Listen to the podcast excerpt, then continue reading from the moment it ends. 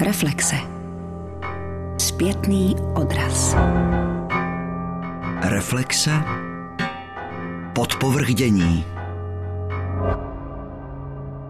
Když tvůj román, který tě stál tolik sil a který si tak dlouho i psala, je najednou knihou roku a nejen tak, že vlastně odborníci, odbornice tě takhle vyznamenali, ale ta kniha byla rozprodaná. Já když jsem se snažila v Budějovicích ji eh, sehnat, tak už dávno mi říkali, že jsou seznamy na to. To je úžasný zážitek, ne? Čekala jsi to? Tak je to úžasný zážitek, ale mám pocit, že to ještě nemám čas pracovat nebo se z toho radovat, protože nečekala jsem to. Skutečně s touto knihou ne. Já jsem si myslela, že to bude kniha pro několik náročných čtenářů, že to bude pro čtenáře, které já mám ráda, pro citlivé čtenáře, kteří přemýšlejí a proto já píšu, nepíšu pro davy. Musím říct, že z toho mám velkou radost, protože ta kniha byla pro mě důležitá z mnoha důvodů, proto také jako jedno z mod té knihy je citát Žána Ameriho, že knihy nejen mají svůj osud, ale mohou také osudem být a tady došlo k tomu propojení života a psaní a literatury ve velice intenzivní míře, jakou jsem ještě nezažila. Já rovnou navážu, začínáš literaturu, vždycky, když si, nebo párkrát jsem měla možnost sledovat tvá čtení nebo je eventuálně moderovat a vždycky se začínalo tím, že ta kniha je velmi mnoho vrstevnatá, tak dejme tomu nazvu to společensko-kritickou rovinou. To je vlastně nejbližší a v tom je i nějakým způsobem ta kniha aktuální, ale to si myslím, že máš teď při každých diskusích, my se k tomu stejně dostaneme, ale já bych tentokrát začala právě literaturou, psaním, jazykem, protože mimo jiné je ta kniha i knihou poetologickou. Je to vlastně kniha, která reflektuje možnosti literatury, možnosti psaní. Tady jsem eh, si vybrala jeden z mnoha citátů, které mě oslovily. Napsat knihu znamená rozluštit od samoty slov. Podrobit slova zkoušce pod detektorem lži. To je velmi vysoká ambice. A určitě nebylo jednoduché knize, která je mimo jiné o diktatuře nebo o diktatuře v nás nebo o svádění diktaturou, mít tenhle ten, až bych řekla kantovsky, morální imperativ. Jak se ti to psalo? Už jenom vlastně ten rozsah je dokladem 750 stran. Jak dlouho si tu knihu psala, je první otázka. A druhá, předtím romány, které se psala, byly buď narrativní, anebo dejme tomu můj milovaný kobold je taková trošku parafráze Ingeborg Bachmann o fašismu mezi mužem a ženou, že tam vlastně začíná ten fašismus a přitom je to takže velmi společensko-kritické závažné téma, ale velmi lirický jazyk. To jsou knihy, které jsou koherentní, ucelené tady najednou předkládáš, když jsem hledala, jak k té knize přistupovat, tak mě opravdu napadl Robert Musila, jeho epochální román ve smyslu, že jednak velkolepá kniha, ale jednak i postihuje rozpad jedné epochy, muž bez vlastností. Zkoušela si třeba napřed psát román, nebo jak ti z toho vykrystalizovala ta forma, je tam nějaká geneze? Ptám se na tvůrčí proces psaní. To je vlastně velice zajímavé, protože sám autor taky neví, co všechno se v něm mísí. To myslím je vždycky hranice, kam ta literární vida nikdy nemůže dosáhnout. Ten román jsem psala pět let, ale nebylo to plánováno, že ho budu psát pět let. Mohla jsem ho psát taky delší dobu, ale vlastně, když jsem věděla, že jsem dosáhla své hranice, že už to lépe neumím, je to hotové, tak jsem ten román dala světu. Celý ten proces byl právě propojený tím, jak jsem já prožívala dobu, která je mi přidělená, do které jsem se narodila. Měla jsem rozepsaný jiný román, ale do toho přišel život sám, to znamená jednak cesty do Číny, jednak eh, otevření se jiného prostoru, světa něčeho, co vlastně ještě není popsané, zároveň návraty do Evropy, kde se také něco lámalo, co mě trápilo, překvapovalo, najednou smetí minula zase je tady všechny ten rasismus, antisemitismus, sexismus. To všechno nějakým způsobem způsobem mě bolelo. Já jsem si říkala, že si to propátrám přes román. Na začátku je to stejné, já vím, odkud kam, vím, co bych chtěla říct, ale samozřejmě tomu se musí přizpůsobit kompozice, jazyk, jakým způsobem k tomu přistoupit. A ten román je prostě neproskoumaná ještě forma. Román skutečně dokáže zachytit, nebo do něho může napadat všechno, v čem žijeme a to jak na té společenské politické úrovni, tak hlavně na té osobní, na té intimní. Důležité byla také volba jazyka, protože každému tématu volím jiný jazyk, protože si myslím, že to je také úcta k tomu jazyku. A tady bylo důležité, protože původně také byl můj nápad, že použiju princip vztahu k Číně, který mám přes zpěvy staré Číny a tak dále, že to bude velice lirické. A pak jsem si říkala, že ne, že to musí být nějaký krystalicky čistý jazyk, jako když jsem viděla tam kurzy kaligrafie, kde skutečně oni roky, než najdou svůj styl, tak neustále malují ty jednotlivé znaky a postupně přitvrzují, přitvrzují a tak jsem si řekla, že ta kniha bude také psaná tímto způsobem a že to bude jako potůčky, které se slévají do toho velkého moře. Samozřejmě jsem nevěděla na začátku, jestli se mi to podaří. A zároveň to bylo pro mě, když jsem to psala, jaké se rozloučení, doufám, že ne rozloučení, ale v rámci toho románu a mého stavu tehdy rozloučení s hodnotami, které jsou pro mě zásadní, pro které třeba Evropu mám ráda, že demokracie je důležitá, lidská práva, co znamená humanismus, co znamená úcta ke každému člověku člověku. To najednou se mi ztrácelo jako voda v dlaních. A zároveň to bylo jakýmsi způsobem i rozloučení paradoxně s literaturou, kterou já mám ráda, na které jsem vyrostla. Literatura, kterou se člověk musí prokousat, protože mě i bolí ten vývoj, který je v rámci literatury. Že už spousta lidí ani nerozezná, že je skutečná literatura, vedle toho jsou produkty, čtivo, že ta literatura ukázala, co umí a byla jsem nesmírně vděčná, že jsem tehdy dostala stipendium roční v Grácu ve Štýrském Hradce v Rakousku, který jsem četla i Musilovy deníky, což je zase obrovský rozdíl k té jeho literární práci. On také ukázal, že román může zachytit to, co toho autora bolí a co cítí ve vzduchu. Ale ne, že by si to sám řekl, že to bude jakési varování. Ono to je varování vlastně během toho procesu automaticky. A pro mě bylo důležité ten román psát jako esenci té doby, jako jakousi metaforu. Proto jsem byla velice překvapená, že všichni se mě teď ptají hlavně na politické okolnosti, protože nikdy nepíšu aktuality. Spousta věcí se opakuje a zároveň ukázat tím románem, že my, jak se tady tak jako zakapslíme vždycky, že jsme součástí lidstva. A bylo také důležité ukázat, že v rámci jednoho života jsou krizové situace, které máme všichni stejné a musíme se s nimi poprat že jsou všude na světě stejné pro všechny, taková ta dilemata osobní, existenciální, jak s životem naložit, pak taková to období puberta, krize středního věku, stáří. Tam je taková paralela, že možná i různé národy, společnosti se také nacházejí v podobných krizových situacích. Proč? Jazyk byl pro mě důležitý i v tom smyslu, že jak společnost zesurověla, tak se to ukazuje i na jazyce, protože samozřejmě jazyk je odrazem způsobu myšlení. Chtěla jsem ukázat, jak nebezpečné jsou pololži, polopravdy, ve kterých žijeme a jak to zamlžuje pravdu. Pořád se ukazuje, že v rámci nejen literatury, obecně umění, že vlastně to nejjednodušší, co bychom chtěli, to znamená nelhat, je vlastně v té podstatě nejtěžší. Ještě zůstanu u toho jazyka, přestože se mi tam ta společensko-kritická rovina pořád podsouvá. A ono to s ní souvisí. Karl Kraus jako významný kritik eh, rakouský upozorňoval v době, kdy se blížil nacismus na to, jak je ten jazyk lehce zmanipulovatelný, nebo spíš, jak se jazyk může změnit v nástroj ideologie a jak se vlastně dají prostřednictvím jazyka lidi, kteří do té doby se chovali normálně nebo si o sobě i myslí, že jsou humanisty, jak se dají zmanipulovat vlastně ve vraždící monstra.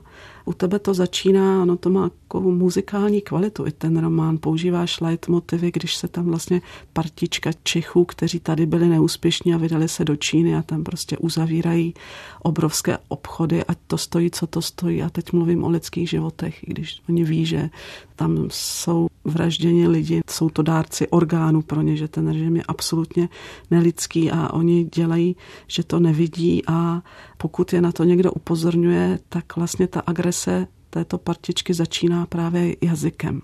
Ta spisovatelka, která se tam objevuje jako literární postava, kterou ta Čína zajímá, protože, jak říká, je to země mnohovrstevná, tak všude vadí, všude se jí bojí a objevuje se tam leitmotivicky otázka, o co jí vlastně jde, to o co jí vlastně jde. Než se vrátím k tomu románu, máš pocit, protože jazyk vnímáš jako autorka, jako člověk, pro nějž je to použiju Marxův název výrobní prostředek, tak ho vnímáš velmi citlivě. Máš pocit, že se v poslední době, nebo spíš to je manipulativní otázka. Nemáš, já to řeknu na rovinu, nemáš taky pocit, že se v poslední době, dejme tomu 15-20 let, ten veřejný prostor hrozně vulgarizuje? To není pocit, to je realita. A jak ten svět vnímám přes slova, tak to vlastně začalo skutečně před už mnoha lety a začalo se to objevovat v tom veřejném prostoru a nikomu to nevadilo. Já jsem byla šokovaná, abych byla konkrétní, že vlastně lidé věci, které by se neodvážili říct ani doma v kuchyni, tak najednou se začaly objevovat z úst politiků, ale kohokoliv a naprosto beztrestně. A to se nedělo třeba jenom u nás, to se děje všude ve světě. Ten čirý rasismus, který jsem si myslela, že skončil tím, že jsme konečně ve 20. století konečně v dějinách lidstva definovali lidská práva, která jsou nedělitelná. A ten jazyk je samozřejmě mrcha. Jazyk je velice líný. Prostě se nesnaží, pokud člověk nepřemýšlí i během psaní. Já dneska nad jazykem naopak musím stát ne s jedním byčem, ale s mnoha byči. Omývat ta slova, protože my si se starým slovníkem prostě nevystačíme. Nemám ráda kliše, když někdo říká, všechno už bylo napsáno. Ano, všechno bylo napsáno, ale vždycky žijeme v době, kdy je něco nového a o to něco jde, něco, co je ve vzduchu. My jsme nikdy nežili například v době, kdy je tak snadné lidi kontrolovat různými technologickými eh, manipulativními prostředky. A co to vlastně dělá s tím životem, jak vzniká autocenzura, jaké má podoby. To bylo pro mě důležité. Pro mě bylo taky těžké zvolit jakousi antickou postavu, která tím vším prochází a k ní se všechny ty nitky zbíhají. Nakonec jsem zvolila spisovatelku, přestože mi bylo jasné, že tam je nebezpečí, že spousta lidí to se mnou bude spojovat. Je to samozřejmě autorský subjekt a hlavně je tam na začátku drobná zmínka, že má jméno a sice Birgit Štadherová a to je postava, kterou jsem se vymyslela v knize a já pořád, kdo to tluče. V té knize jsem ji bohužel nechala zemřít, ale hrozně se mi líbila, protože to je člověk, který má obrovský talent, který se nebojí říkat pravdu, ale samozřejmě, když někdo říká pravdu, musí počítat s tím, že ho všichni nenávidí. Takže já jsem ji tak jako znovu přivedla do světa literatury a svých románů, vlastně už knize Příspěvek dějinám radosti a teď jsem ji vyslala do Číny, protože jsem potřebovala někoho, kdo ten jazyk vnímá, všechny jeho polohy, vrstvy. Ta kniha je promyšlená, psaná, jako kdybych skládala pinzetou ta slova do všech detailů, které se jako pospojovávají jako paralelní příběhy a tam třeba jsou i postavy, abych byla zase konkrétní, například programátorova matka, což je pro mě ale postava zase symbolická, ona pro mě představuje tu českou mentalitu. A tam jsem také potřebovala odhodit veškerá kliše, protože i tady v tom jazyce, ačkoliv se dějí té realitě v činech a vždycky děli jakékoliv zrůdnosti, tak vlastně my si neustále pěstujeme o sobě legendu, že my máme tu holubičí povahu a že my jsme ten švejkovský národ a že náš humor je vlídný a milý. Není. Je to humor cynický, je to takový ten přístup ke světu, že my vlastně nikdy nikomu nepomůžeme, ničemu nezabráníme. A potřebovala jsem to otevřít opravdu na dřeň a zároveň my jsme ale součástí světa a všechno dneska souvisí se vším. To bylo vlastně nejtěžší promyslet v rámci kompozice toho románu. Děkuji za nahrávku k postavě babičky, protože pro tebe je, myslím si, zásadní pro to tvorbu. Vždycky se tam objevuje aspoň jako drobný motiv Božena Němcová. A tady jsem si říkal, a babička, tak teď už tuším, co přijde a ne. V podstatě je to taková antibabička, úplně největší monstrum v tom románu a přitom teda ta konkurence je obrovská, ale úžasně mluví tato postava.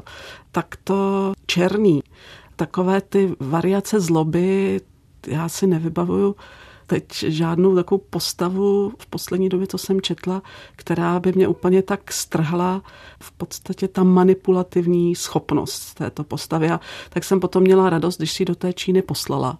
Spisovatelka Brigitte Stadherová není sama, kdo provází čtenáře a čtenářky tou knihou. Má partnera, má kocoura pomeranče. Postava toho kocoura má funkci odstupu, když už ten příběh zalézá pod kůži, když už bych to neustála. Já jsem tu knihu musela někdy odložit, protože tam je silná imaginace, to jsou lidské osudy, jsem germanistka, takže jsem se musela nějakým způsobem literárně nebo filmově zabývat uh, holokaustem a přišlo mi to podobné, že už, už jsem nemohla, ne, jako když už nemůžu vydržet eh, filmy Michála Hanekova, protože jsou tak přesvědčivé. Tak ten pomeranč vlastně je někdo, kdo to trošičku relativizuje v tom smyslu, že tomu dává filozofický nebo v podstatě lidský rozměr nebo rozměr nad jeden reálný život. A zároveň mě napadlo, to je jako u Bulgakova v mistru a markétce. Vlastně vlaštovky se objevují poprvé, co si vybavuju jako někdo, kdo zprostředkovává ten příběh v příspěvku k dějinám radosti. Tentokrát tam máš černé vrány a straky, jako tady ta dialogická struktura a do toho ten pomeranč. To také přišlo v průběhu psaní, anebo si rovnou věděla, že budeš mít nějakou nadčasovou postavu. On je v podstatě i na rovině Konfucia a Lao Tse, který se tam objevuje, jenomže to je právě jako kdyby si zhmotnila ten filozofický princip, který v tom románu taky je. Byl tam rovnou od začátku, nebo k tobě přišel v průběhu psaní? Ne, ten přišel v průběhu psaní. Já bych jenom ještě chtěla jenom doplnit k těm podobám té manipulace, takže tam třeba ta postava matky, tak bylo také potřeba ukázat, že to není otázka na rovině systému, ale to někde začíná a mhm. lidská práva začínají v kuchyni. Takže to bylo důležité a vlastně ta surovost, ta vulgarita je v jazyce a ti lidé si to neuvědomují. Já ti rovnou, promiň, do toho mm, mm. skočím, protože ta kniha by to měla i zaznít. Je těžké pro mě jako teoretičku zprostředkovat krásu literárního jazyka, tak jsem si řekla, nejlepší je vždycky to doložit citátem.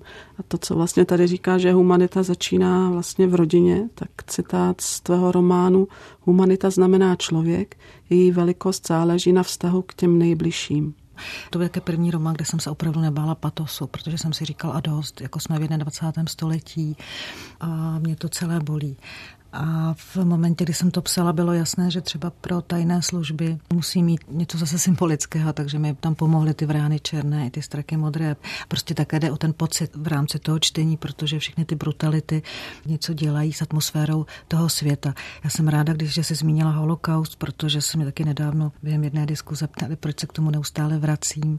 Pro mě to je neustále příklad eh, něčeho, čemu nerozumím v širším kontextu, protože pro mě má holokaust dodnes nést prostě nějaké důsledky etické, kulturotvorné, protože my všichni jsme to v Evropě dovolili. My jsme to dovolili v civilizované, kulturní Evropě s celou tou láskou bližního. To je neustále ve vzduchu, takže i to se tam objevuje, protože čím se lidstvo toxikovalo, bohužel vždycky někde vypluje, protože taková ta naděje, že neštěstí člověka poličtí, tak po 20. století se ukazuje, že ne a že naopak je spousta typů různých skupin lidí a tak dále, že se poučí z toho nejhoršího. A já jsem během toho psání najednou potřebovala, protože existuje jiný svět, existuje svět literatury, existuje svět filozofie, existuje svět, ve kterém žije postava, která je pro mě obrovskou nadějí a to je Olivie. Ona je pro mě symbolem obrovské naděje, ale chtěla jsem jí tam ukázat, že přesně tento člověk, který je citlivý, moudrý už ve svém věku, který prostě vnímá tu pravdu, tak ho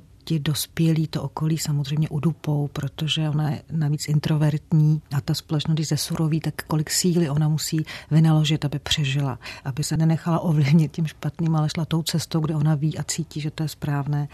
A potřebovala jsem sama pro sebe, aby vedle mě někdo stál, abych to nebyla sama během psaní. Proto je tam pomeranč, kocour, který je pro mě postavou, která je sečtělá, on je vtipný, má smysl pro humor, má rád kvalitní literaturu a ví, co literatura znamená a může znamenat.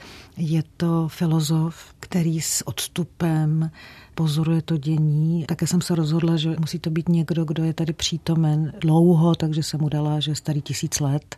A teď, že je v Pekingu, vždycky si vybere, u koho bude žít, takže může i zaspomínat, jaké to bylo, když žil v domácnosti Milana Kundery v roce 68, nebo jaké to bylo, když žil v domácnosti Lutera. A on vidí svět v kontextu což samozřejmě vidí málo postav, nebo vůbec ne, protože skutečně nemají žádnou vertikálu v tom svém životě, když to on ví. On ví a zároveň je moudrý, že nemá smysl někomu něco vysvětlovat nebo s tím bojovat. Jenom tak vždycky pozoruje konání těch lidí a s takovým černým humorem, s takovým smutným pousmáním to dává do určitých kontextů a zároveň jsem potřebovala někoho, kdo se dostane do prostředí, kde jsem nechtěla mít žádnou postavu. Když je například setkání prezidentů nebo zasedání ústředního výboru komunistické strany Číny a tak dále, což samozřejmě jsou mikrosituace, které bylo potřeba, aby bylo vidět, co to dnes chybí. A zároveň v té době, ve které žijeme, mě tam šokoval ten rozměr toho ekonomického pragmatismu, který skutečně dělá život nežitelným. A dokonce až do takové míry, že ten údiv, když třeba, eh, abych odběhla ještě od té literatury, údiv, když já třeba něco udělám zadarmo, nebo že to má jenom proto, že to má smysl, nebo že to udělám z přátelství, to se skutečně dostává už do jakéhosi království anarchie. Zůstanu ještě u toho kocoura a takové té zvířecí roviny, dejme tomu motivicky, a prolíná se mi to už s tou společensko-kritickou, protože hned v úvodu knihy je taková reflexe, že každá společnost, která se zabývá jenom ekonomikou a nezabývá se lidskými právy, že se stává postupně farmou zvířat. A potom je taková sentence, že v rány černé se najednou diví, že Česká republika má ve svém státním znaku lva, že si mysleli, že tam má krtka. A to jsem ocenila, že to není přímý citát z toho našeho groteskního veřejného prostoru nebo politického, protože tam je takových komentářů a takových scének, že se tě zeptám, jestli s náhodou, protože ta, ta slova už jsem, takové věty z románu jsem už slyšela často citovat. Ono jich je tam víc, jak si hrál programátor vedle té babičky ten největší unsympát, největší v podstatě kreatura, jak si hrával jako malý na zemi prognostického ústavu, musela si tady škrtat, protože já si myslím, že tahle země musí být literárně neuvěřitelně inspirativní. Tam spíš já jsem musela udržet tu linii, aby to nebyla aktualita a zároveň jsou to nějaké chování a jednání eh, lidí, které ukázali právě, co se děje a děje se to všude a děje se to, proč se to děje z psychologického hlediska. Každý z těch postav si sebou vleče svou minulost, od které utíká, ale ta minulost každého dostihne a je to ale minulost zemí, kde se narodíme, přestože si myslíme, že jsme svobodní, ale kde vzniká mentalita každé té země a národa. A tam spíš bylo právě nejtěžší právě udržet tu linku, aby to nebyla otázka, že já chci napsat eh, nějaké svědectví o té době. To svědectví je literární. To svědectví je o tom, co se dělo v těchto letech a děje. A teď jsme vlastně nějaké křižovatce z mého pohledu a to je pořád dokola, co umí literatura. Já jsem se nejvíc o Rusku dozvěděla z románu Tolstého a Dostojevského, nikdy ne z historických knih nebo politologických. Samozřejmě ta doba tam naprší, kterou já jsem taky prosákla, ale důležité je ukázat, eh, co je zatím, co s čím souvisí. A to bylo důležité. A i ten každý jednotlivý motiv vlastně jsem pak držela napříč ještě těmi příběhy. Takže když otevřu eh, motiv, jakou roli eh, žijí matky v životě nás všech, takže ta role těch matek je obecně a žen eh, tohoto typu, například ve vývoji Hitlera, nebo co se týká uh-huh. současných typů lidí, kteří jsou u moci. Co to znamená v Číně, když byla politika jednoho dítěte, kam až ten systém může zasáhnout a co to dělá skutečně s tou společností a s tou lidskou duší. Ta absurdita se nabízela. Já myslím, že těmi absurdními situacemi ta literatura, když to jenom trošičku jako ještě okrůček mm. dá do jiné roviny, tak to má ještě větší důraz a ten černý humor, myslím, že tam je velice často přítomný. Ono také, já jsem to psaní musela přežít, protože žít pět let s těmi tématy a zároveň, jak se ten román rozevřel, když jsem věděla, jakým jazykem, jakým způsobem, věděla jsem, že se to musí krok za krokem opravdu malovat ten jeden čínský znak a přitvrzovat, před přitvrzovat, přitvrzovat a to už bylo, myslím, v příspěvku k dějinám radosti. To znamená, že myslím si pro dnešní dobu, abych ji mohla zachytit, musím volit něco mezi prózou, poezí, eseistikou. A ten román to umí. A vlastně během psaní se ukázalo, že to je správná cesta, ale otevíralo se to. Myslím si, že jsem ho také mohla napsat až v tomto věku, kdy jsem se tím životem ušpinila, kdy mám načteno. Najednou se mi vracely různá fakta, nebo když jsem přemýšlela, co lidstvo za dobu své existence provádí, proč se něco neustále v nových modelech eh, objevuje a zároveň se musela starý jazyk, ale opatrně, aby to tam nebylo příliš nápadné, aby to nerušilo při čtení jsme ze stolu, protože jsou slova, která jsou úplně vyprázdněná v dnešní době, neříkají vůbec nic a zároveň jsou samozřejmě velice vděčná, proto je propaganda všech diktátorů používá. Všichni mluví o světlém zítřku, všichni eh, mluví o harmonické stabilizované společnosti, což jsou policejní brutální státy. Dnes už jsou prostě společnosti jako v té Číně, kdy v té třeba politické rovině levice, pravice, liberální strany, kapitalismus, socialismus nemá vůbec žádný význam, protože když tady vzniklo něco nového, co potřebuje nová slova.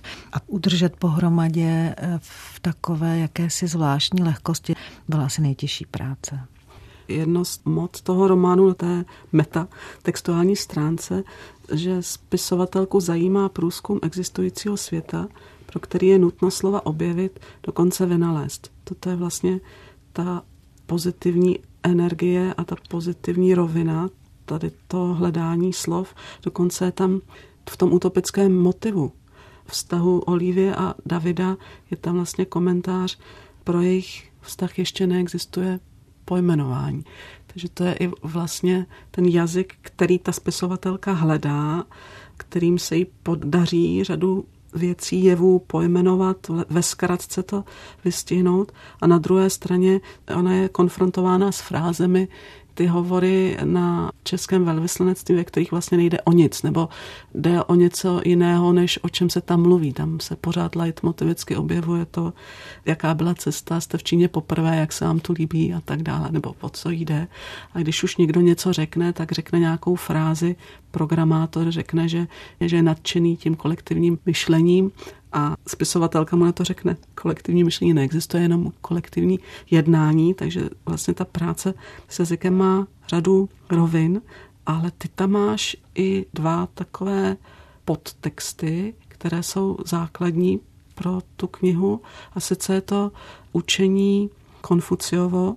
Je to vlastně doktrína středu, velká cesta a zároveň se tam promítají knihy Václava Havla nebo myšlenky Václava Havla s tím, že Václav Havel a jeho texty jsou tam nějakou identifikační četbou a v té narrativní rovině potom vlastně stojí tu čínskou dívku, která byla vychována podle Konfuce k poslušnosti, jí to v podstatě stojí život co mě tam zaujalo a i zároveň vyděsilo, jak ukazuješ, jak ten Konfucius, jeho základním kredem je humanita. Jak tenhle ten systém eh, si ho dokáže přivlastnit, tak jak třeba nacisti si interpretovali po svém ničeho, tak mě to připomnělo, protože jsem ještě částečně vyrůstala v reálném socialismu, to, co se vlastně tady dělalo s Marxem to je hrůzné, jak vlastně zabíjí a přitom cituji jednoho z největších humanistických filozofů. A to je také něco, co se v historii opakuje. A pro mě to bylo důležité ukázat, že zneužít se dá úplně všechno, protože samozřejmě dnes ti, kdo jsou u ta arrogantní moc všude, ať jsou to autoritářské systémy nebo přímo diktatury, tak oni velice dobře vědí, že musí omámit ten dav.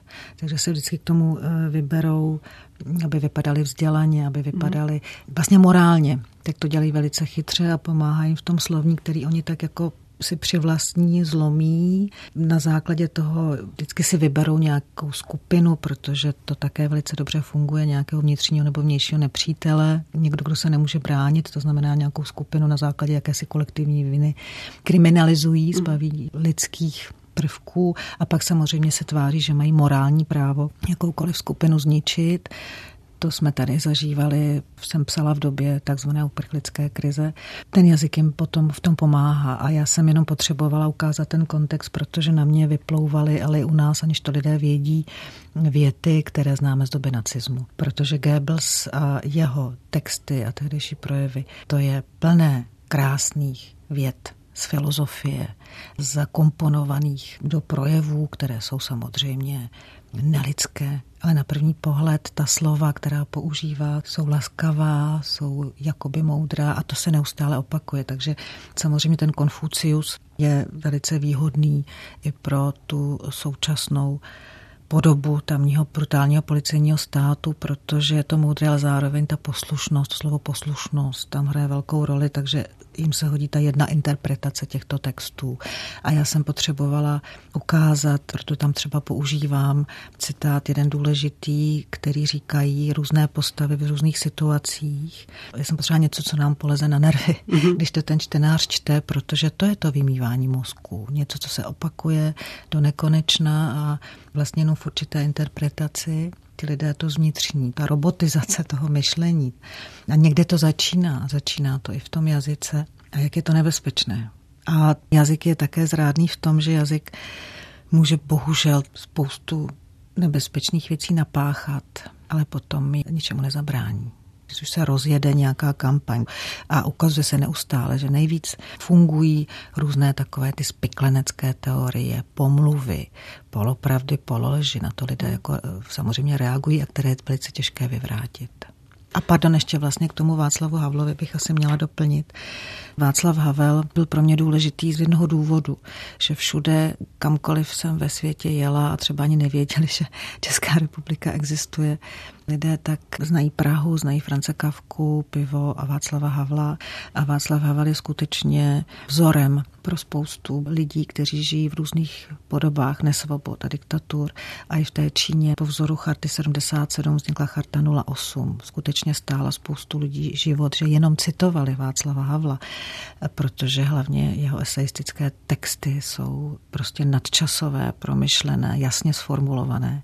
A když jsem se vracela domů, tak tady byl vysmíván. A ukázat právě na této situaci sílu slova, proč se režimy, všechny režimy, bojí svobody slova, bojí se svobody názoru, proč nejprve skupují svobodné noviny, svobodná média, proč zavírají novináře, proč zavírají spisovatele, protože tam ta síla pravdivého slova právě čím víc ta, ta nesvoboda narůstá a to začíná skutečně centimetr po centimetr a je to kontinuita a oni vytrvají.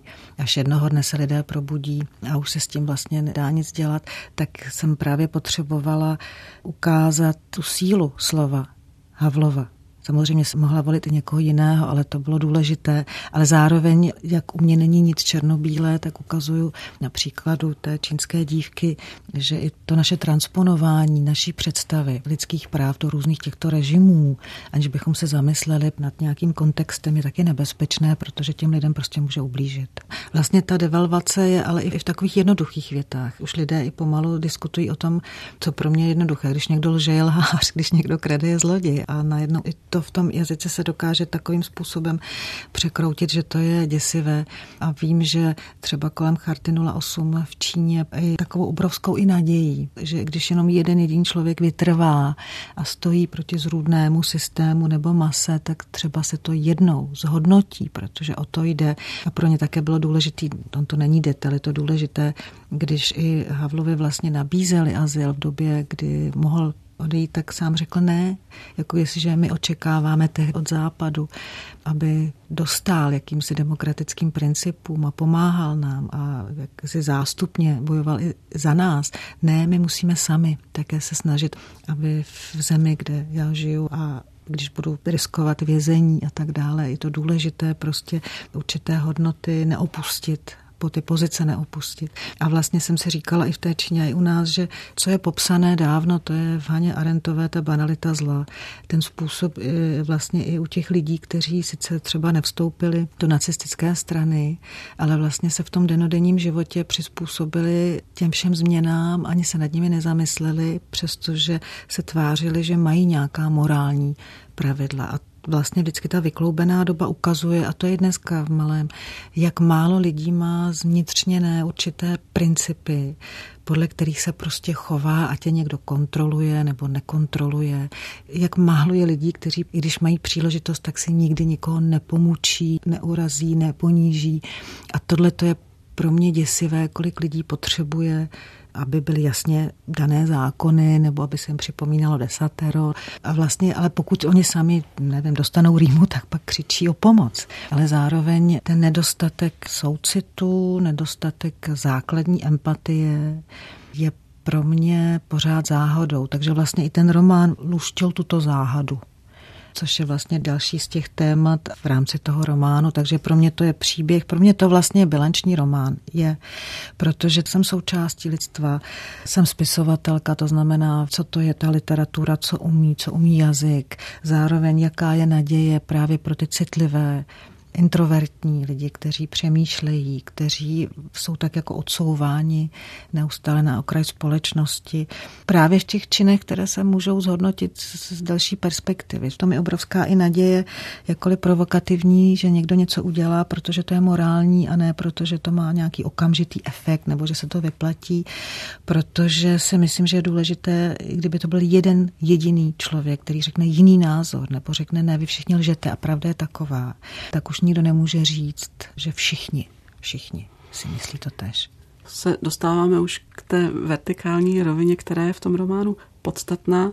Už se dostáváme taky k tomu motivu, že ta kniha není o Číně, zatím jsme se bavili o té knize jako o Číně, ale je, je i o nás v Číně a o Číně v nás. Kdo říká pravdoláskař, tak je vlastně Čína v nás. To mi zase pomohla pojmenovat nějaký fenomén. Zeptala bych se, jestli skutečně existuje farma česko-čínského přátelství, kde se pálí knihy Václava Havla? Existuje a je to něco neuvěřitelného a vlastně do dneška tam delegace jezdí. Ty knihy tam nepálí, to je zase literární obraz, který jsem potřebovala, protože je to něco neuvěřitelného, absurdního vlastně z dob ještě před rokem 89, kdy jsme tam dodávali traktory a zároveň ty traktory tím rezivějí, protože tehdy nedodali součástky a zároveň eh, se snažili tam vybudovat, když Čechy tak pivo, takže pivovár a nakoupili ještě nějaké umělecké předměty, ale vlastně tam je prázdno. To je pořád všude, ta Potěmkinová vesnice, ale už není jenom v těchto místech, v médiích a tak dále, ale vlastně se staví právě už v tom jazyce a utvrzuje se. Ale já jsem potřebovala tu absurditu toho místa ukázat ještě dál. Motivem, který se prolíná celou knihu, to budu parafrázovat, když tak mě doplň, jsou ta znamení. Že, a teď nevím, jestli je to Laoce, nebo jestli je to Konfucius. Konfucius. Konfucius mm. jako citát, že když je v rodině a ve společnosti něco dobrého, tak jsou znamení a když vlastně se blíží katastrofa, tak jsou taky znamení. Tady jsem tu farmu česko-čínského přátelství vlastně četla jako takové literární znamení. Já si myslím, že ten román vlastně mm. je vlastně plný takových znamení, ale je to napětí v tom, jako jaká znamení to dnes eh, na té křižovatce žijeme. Jestli směřujeme k té prosperitě, k spravedlivé společnosti, nebo opačným směrem. Ono se tam objevuje zase otázka, že spisovatelku zajímá, proč eh, se lidé ze svobodné společnosti nechávají inspirovat Čínou, nebo proč dobrovolně do té Číny jezdí a kdo si ten román přečte, tak to pochopí. Ale pro mě to je stejně pořád jako neuvěřitelné. Proč mají diktatury takový jako skoro romantický nádech pro spoustu eh, hlavně takových těch technokratů. A jsme zase u toho jazyka. To jsem také pochopila, že i ekonomové u nás používají a jsou i různých funkcích eh, důležitých. To byl taky šok v těch minulých letech, že vlastně, když už si někoho připustí z jiných zemí sem. Já nemám ráda slovo uprchlíka, uprchlická krize, mm. prostě lidé z jiných zemí, takže si pustí jenom vlastně práce schopné a mluví o tom jako o samozřejmosti. A to pro mě taky bylo děsivé, protože to jsme už také zažili. To pro mě okamžitě vyvolává představu rampy, kde se rozdělí práce schopní a prostě ty nemocní, staří, děti a tak ženy půjdou kam. Ty zaparkujeme zase v nějakých táborech nebo je rovnou zničíme. S jakou lehkostí se vlastně vrací ten starý jazyk propagandy. Nikoho to nezarazí, ta hluboká nelidskost. Vlastně ta Čína pro mě byla zrcadlo, kdy jsem to všechno pochopila. Já teďka musím mluvit o té realitě, nejenom o tom románu. A to mě také nějak nedocházelo, taková ta naše naděje, po roce 89, že ten systém nový, neoliberalismus a tak dále dnes, že vyřeší spoustu problémů, ale se ukazuje, že pokud se té společnosti hospodářsky dobře vede, tak demokracii vůbec nepotřebuje. Naopak umožňuje určité vrstvě určovat pravidla a ta vrstva samozřejmě je teď jasně daná. Je to tvrdá komunistická strana v Číně, ale paradoxně k sobě pouští eh, jenom vlastně nejbohatší protože samozřejmě ta touha pomoci a přes peníze je omamná. A život se vlastně svrknul právě jenom na to vydělávání peněz, tak ti lidé vlastně nemají jiné hodnoty a všichni jsou frustrovaní. A také to něco s tou společností dělá, ale to se děje vlastně i u nás. A to pro mě byl naprostý šok, že v momentě, kdy skutečně tam ta společnost je tak brutální v té Číně, ale kolik Evropanů tam přijíždí, aby vydělali peníze a nechtějí vidět tu realitu, protože mají pocit, že když se vede někde někomu dobře, po té ekonomické stránce nebo té společnosti, že jako kdyby ta společnost měla právo si někde někoho rovnou pomůčit nebo zničit, nebo že má právo zavést cenzuru, nebo že má právo zavést ten strašidelný systém, kde každý udává každého a vlastně se to nepovažuje za udávání, to je prostě poslušnost, takže udávají děti, rodiče, rodiče, děti jenom a sbírají body, aby měli levnější hypotéku a tak dále. A to je něco, o čem jsem úplně nechtěla v tom románu psát, jenom to pro mě přestávala být záhada. Proč tolik lidí, kteří tady vyžadují pro sebe demokracie, lidská práva, tak jinde je mi to ale úplně jedno. A to je přesně to, co je ve vzduchu ten obdiv k těmto společnostem a k těmto lidem a k různým těm oligarchům a tak dále, kteří vůbec, vůbec nedrží žádná pravidla a pokud ta pravidla nejsou pro jejich pohodlí, proto se chtějí dostat k moci, aby měnili zákony a celý ten systém. A pokud ty lidé se neprobudí, tak to vede do pekla. A zároveň také mě to naučilo jedné věci, ta Čína, že teď, jak jezdím různě po světě, tak já si rovnou zjišťuju, kde která média komu patří protože sice mluvíme o svobodě projevu, ale ta je také dnes naprosto závislá od toho, komu patří noviny, komu patří televize. Zvlášť třeba národy malých jazyků jsou vlastně, když ty lidé neznají světové jazyky, tak jsou velice snadno manipulovatelní. A vedle toho vznikly pomalu samostatné státy, Twitter, Google a tak dále, které je vůbec těžké kontrolovat. A vlastně v tom jazyce ta lež, abych řekla konkrétní příklad, to tam jako nenápadně připomínám, protože tady pořád lítalo vzduchem jenom ekonomický uprchlík a ekonomický uprchlík. Ale pro mě ekonomický uprchlík, to jsou ty nadnárodní společnosti, to jsou prostě nejbohatší oligarchové, kteří se přesouvají ze země do země, kde zrovna můžou nejvíc vydělat. Člověk, který utíká před hladem, není ekonomický uprchlík, to je uprchlík hladu a dodržovat pravidlo, že použít vlastně slova, která známe, ale v jiném kontextu, protože já jsem na začátku taky, když jsem začala psát, tak můj původní nápad byl, že to bude kniha plná neologismu. Ale zjistila jsem, že to je cesta, která nikam nevede, protože to velice zatížilo už vlastně ta těžká témata takže jsem volila druhý případ, že jsem vlastně ta jednoduchá slova omila a dala aby se chytla za ruku s jinými slovy. To je hezké. Já jsem si totiž dneska říkala, že je to trošku i mýtické psaní nebo hra z mýty. Ono asi je dobře, že si nešla cestou neologismu, protože i tak je ta kniha dost složitá a Newspeak nebo ty DP už jsme tu jako výrazové prostředky totalitních systémů měli a ty vlastně ukazuješ, jak buď jsou slova prázdná, anebo v novém kontextu jsem se musela smát, když vlastně Václav Havel je tam označován jako ten, o kterém se nesmí mluvit. Nebo jehož jméno nesmí no, být jmenováno. Tak trošku je tam i něco, když vlastně tady sociální sítě vítězí, z hradu se vylévá špína, jsem se zase vzpomněla tak trošku na Mordor, takže vlastně to, co si měla v románu příspěvek k dějinám radosti, trošku jako by ten iniciační román a trošku hra s mítem, že tady se trošičku ještě projevilo, to musím říct, že jsem si to při četbě užila a že mě to trošku pomohlo se pustit zase do těch závažných hmm. témat, protože zase, no, jako germanistka jsem si říkala, spisovatelka si právě klade tuto otázku, proč svobodní lidé se nechají inspirovat tam a zjišťuje, že v Číně se spojil komunismus eh, s kapitalismem v té nejbrutálnější formě a zjišťuje, že zřejmě i u nás komunismus, to teď cituji z románu, vymil lidem mozky a kapitalismus jim vymývá srdce. A myslím si, že kdo si tu knihu přečte, tak už nebude moc dělat, že neví, co se v té Číně různého děje. My jsme začínali literárně, tak bych končila literárně. Ty máš vlastně jako motem románu čtyři citáty Žána Ameryho už si zmiňovala o Václavu Havlovi, jsme se tu bavili, Lao už se taky objevil. Já si myslím, že zásadní je právě ten citát od Emily Dickinson Hodiny z olova, kdybys byla tak hodná. Toto je hodina z olova. Utkví nám v paměti, pokud ji přežijem. Jako si mrznoucí vzpomíná na sníh. Zprvu chlad, pak tíha, pak odevzdanost. Doufám, že to takhle nepůjde. Děkuji ti za tento rozhovor. Děkuji.